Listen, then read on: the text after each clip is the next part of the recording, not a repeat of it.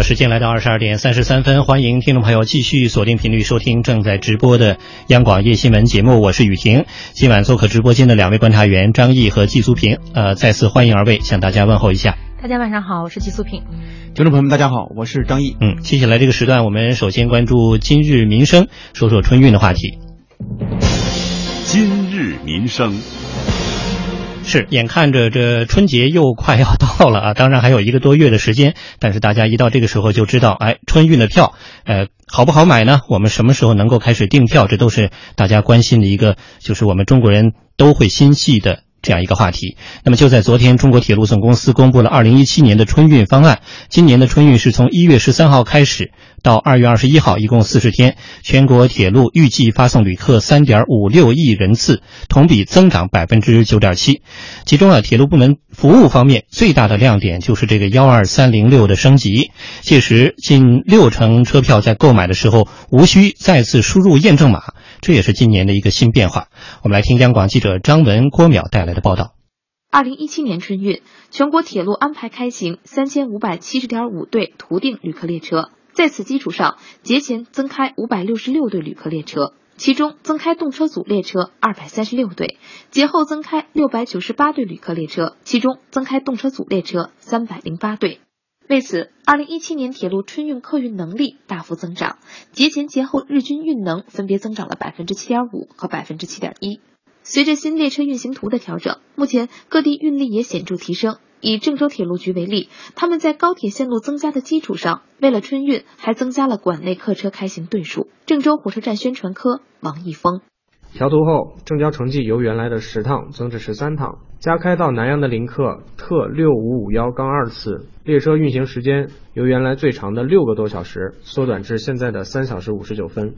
据了解，今年12月30号以后的火车票预售期从以往的60天调整为30天。由此推算，2017年首日火车票网络电话渠道将从12月15号开售，而窗口等线下渠道则将从12月17号开售。由于今年春节来得早，预售期缩短，预计2017年春运抢票形势依然不容乐观，并有可能会成为史上最难抢票年。携程大数据显示，今年春运铁路去程的高峰期将会集中在2017年的1月23号到2017年的1月26号期间，其中最高峰将会出现在1月25号。携程对外关系部陈彩银：春运的一个大幅提前呢，再加上火车票预售期的一个缩短，这会让购票和出行的时间都会变得相对的集中，但这也令旅客购票的一个难度提升不少。那今年有购票需求的旅客呢，还是需要早做安排，提前定好车次和时间。此外呢，在备选方案上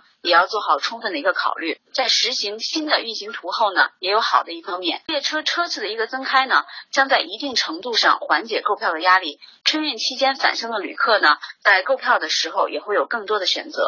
利民抢票大数据报告则预测，2017年春运期间，从广东、北京、上海、浙江出发的车票最难抢。同时，拥堵路线也几乎被广东、浙江、上海等东南沿海省份包揽。此外，为了方便乘客，在购票系统和流程上，今年春运也将会有新的调整。以往，为了抵挡第三方恶意刷票行为，中国铁路客户服务中心12306网站启动了比数字验证更难的图形验证码，在安全性增加的同时，也难住了网络购票者。大数据显示，用户一次性输入正确率仅为 8%， 而今年这一现象将有所缓解。中国铁路总公司程浩：值得一提的是呢，近期对12306网站已进行了扩容改造，推出在购票环节减少使用验证码的措施。近60%车票发售时呢，旅客不再需要使用验证码，旅客的购票体验也将大为改善。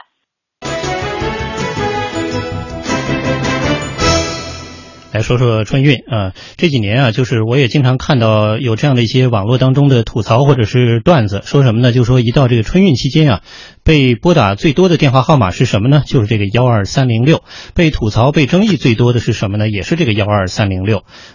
回顾起来，在最开始这个12306当时是打不进去啊，然后就是线路被占的太繁忙了，怎么加这个容量也不行，也可以想见嘛，这么多人都要买车票，那就折射出当时这个铁总准备不足。那么去年当时有关这个12306明星脸奇葩验证码成功率只有 8% 等等类似的文章也是网络上热传，就不少网友吐槽，甚至是各种戏剧化的这个新做出来的图片非常多，就说这个验证码的图片模糊抽象，难以选择，各种各样的奇葩图，好不容易输成功了，票也已经卖光了，就等不到买和抢这个票，在这个验证码方面我就耽误了半天时间。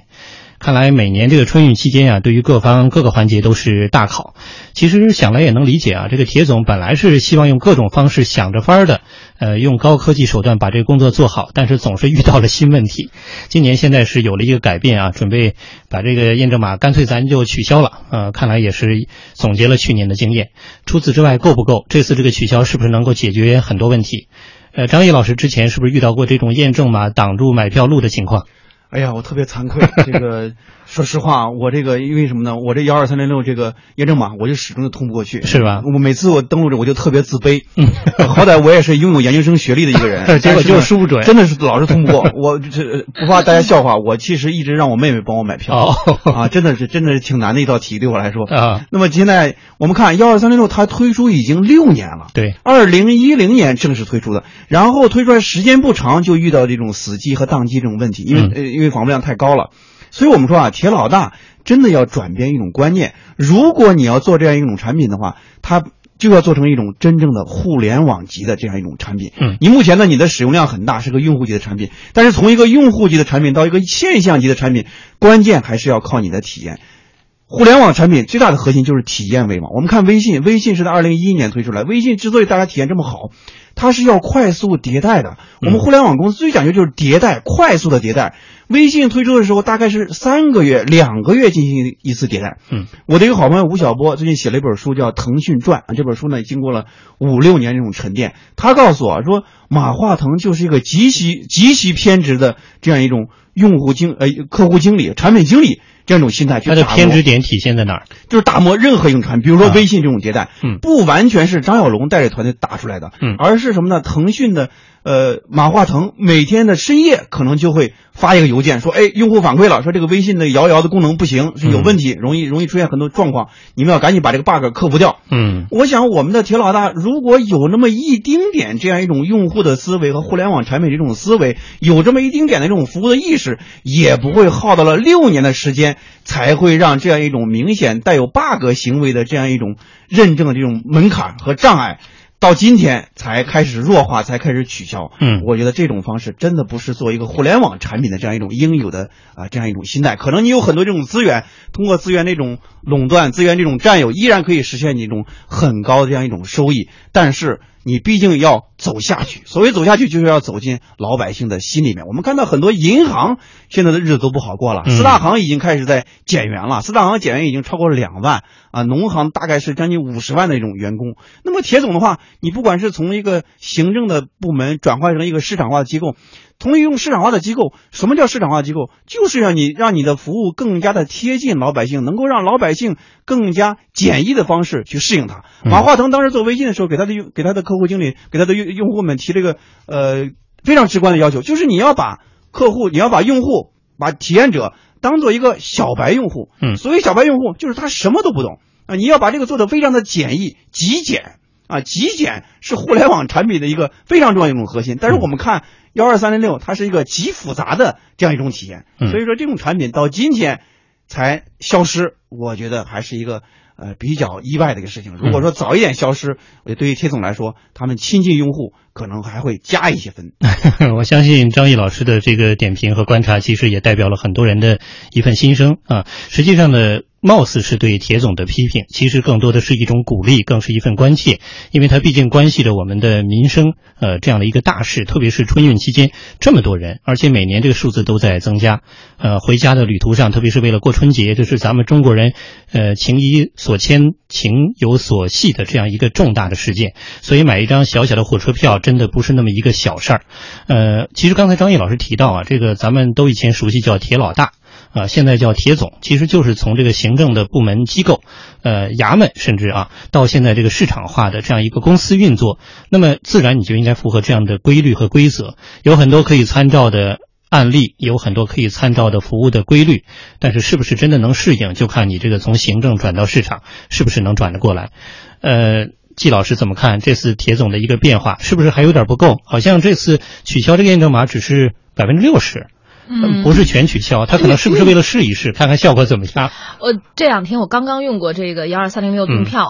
我比张毅老师好一点，强一点。我一般来说，对，我就大概就是说几次中间我肯定能有一次过的。昨天我记得我第一次输那个就不行，他说我觉得哪个错了，他当时让选出来乔还是哑铃，我忘了。关键是你第一关过不去，以后越来越难。没有，然后他就又出了一个，就看来他上面写着哑铃和乔都需要选，然后我就说可能上一次我是不是看掉哪个了然后呢我就通关就买了，当然这个票是很简单那种城际列车的票，所以也用不着就是说去抢什么什么之类的但是就是铁总他给我的这个感受特别不好的这个就不能选座，就不论你提前多早我同意，我也有同感就这个我就觉得特别不合理，就比如说有人他就喜欢坐把边，有人他可能就喜欢坐窗户，尤其是两个人出行的时候莫名其妙给我们分开了。对，然后比如说昨天我买票就买到了我和我的朋友，我们俩一个在 A 一个在 F 是然后就不知道为什么我们两人就会被分开然后呢这种情况下你退了票你再买还是两张，就是你得等着别人买了之后你才能够顺下去买，就这种比如说就是然后我的朋友就提出了一个就是为什么你不能够让我选座，这是一个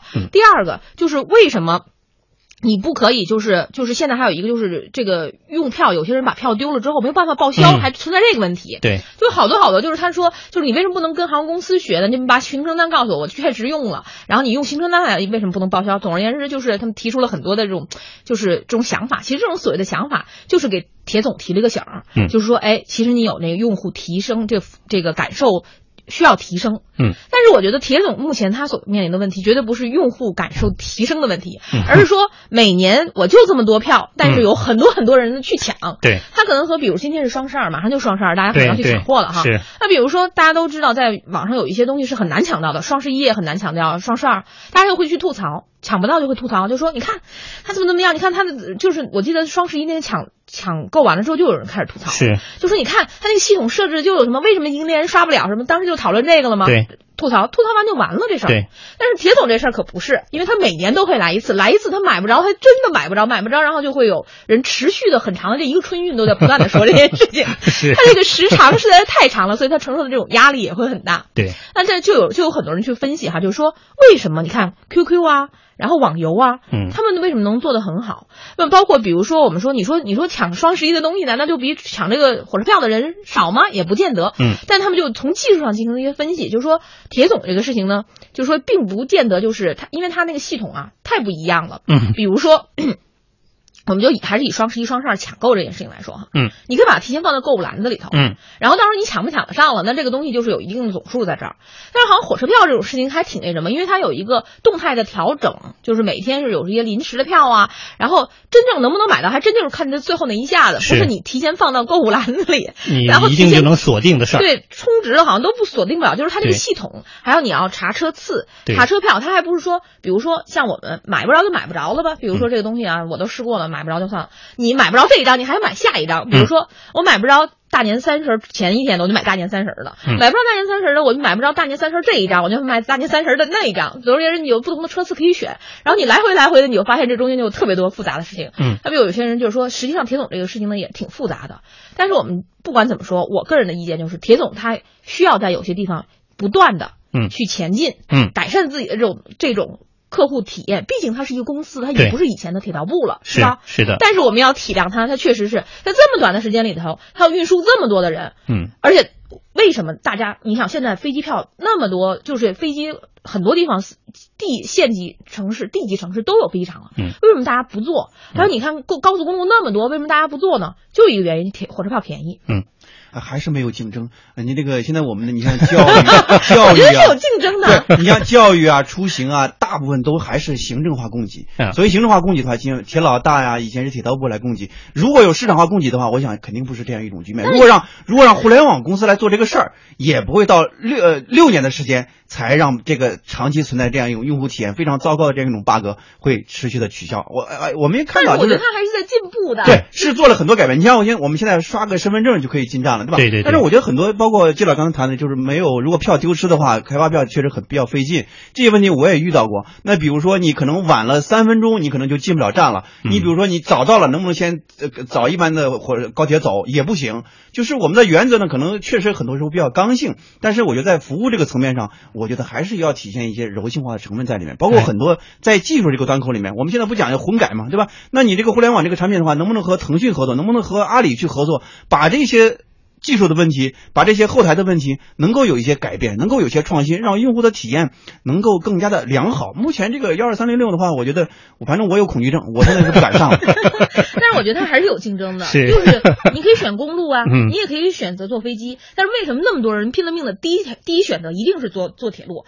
一个是就是所谓的它不容易晚点，这是一个；还有个就真便宜。我能举一个例子，我曾经去跑过春运哈，有一年呢，就是它是坐火车从广州回四川，你看这个就正好是一个就是务工的这一部分的返乡的必经，就是一个非常常见的一个道路。后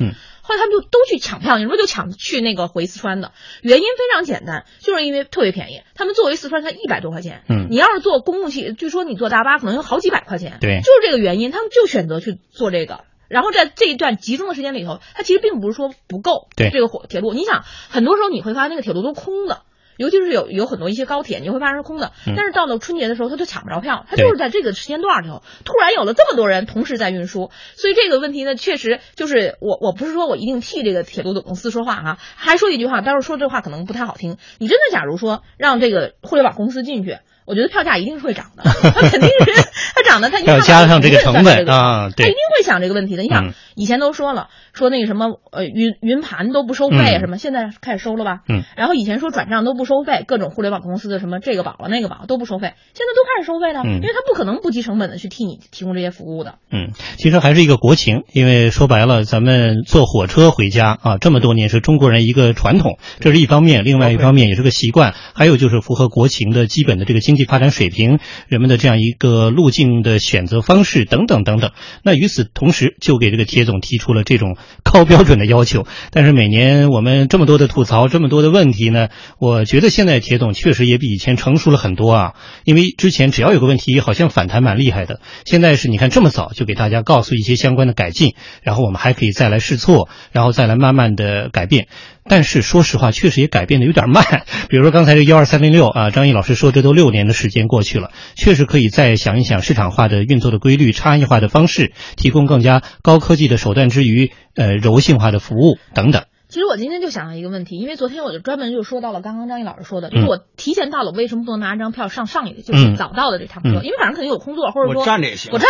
对吧？允许是，尤其是这种城际列车，是，但是他就不允许。对，他现在存在这个问题。然后当时我就因为我跟我朋友一块儿去的，我就跟他提到这个意见，因为我在欧洲的时候买一张票就是你当天随便坐哪趟都行，对的，你既可以坐特别高档次的车，也可以坐特别破的车，反正你看到哪趟上哪趟，就这种。后来我朋友突然跟我说一个，他如果真的是这样的话，估计那车上乱七八糟全都。各种人都躲在那上，我当时心想也是，对，是有这个问题。因为你一定要想到的就是说，我们的人毕竟比欧洲多好多，对的。因为欧洲好多上是坐半天你就碰一个人，或者说就人不多。但你要想没想过，如果真的不用票上去，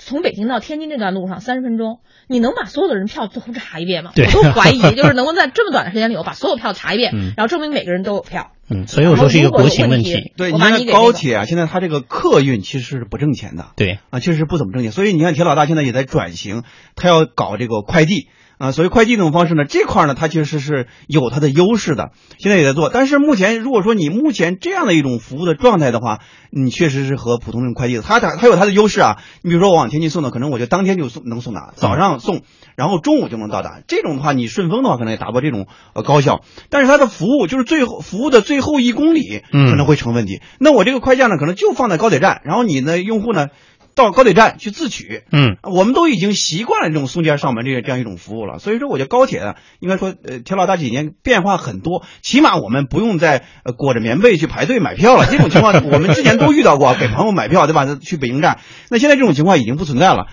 这个要感谢互联网，我觉得铁老大还是要改变的更多，对，改变的更快，改变的更及时。因为消费者的需求，我们老百姓的这种需求在不断变化的。我们现在面对就是这样一种矛盾，老百姓的一种需求在增长，但是铁老大这种服务能力其实并没有及时的去跟上，是补位。我们还是责之深是因为爱之切，是吧？所以我们期待这样一些观察和问题给铁总啊带来更多的参考，来共同满足大家的出行需求，让我们每一个人都能够高高兴兴的回家，平平安安的过年。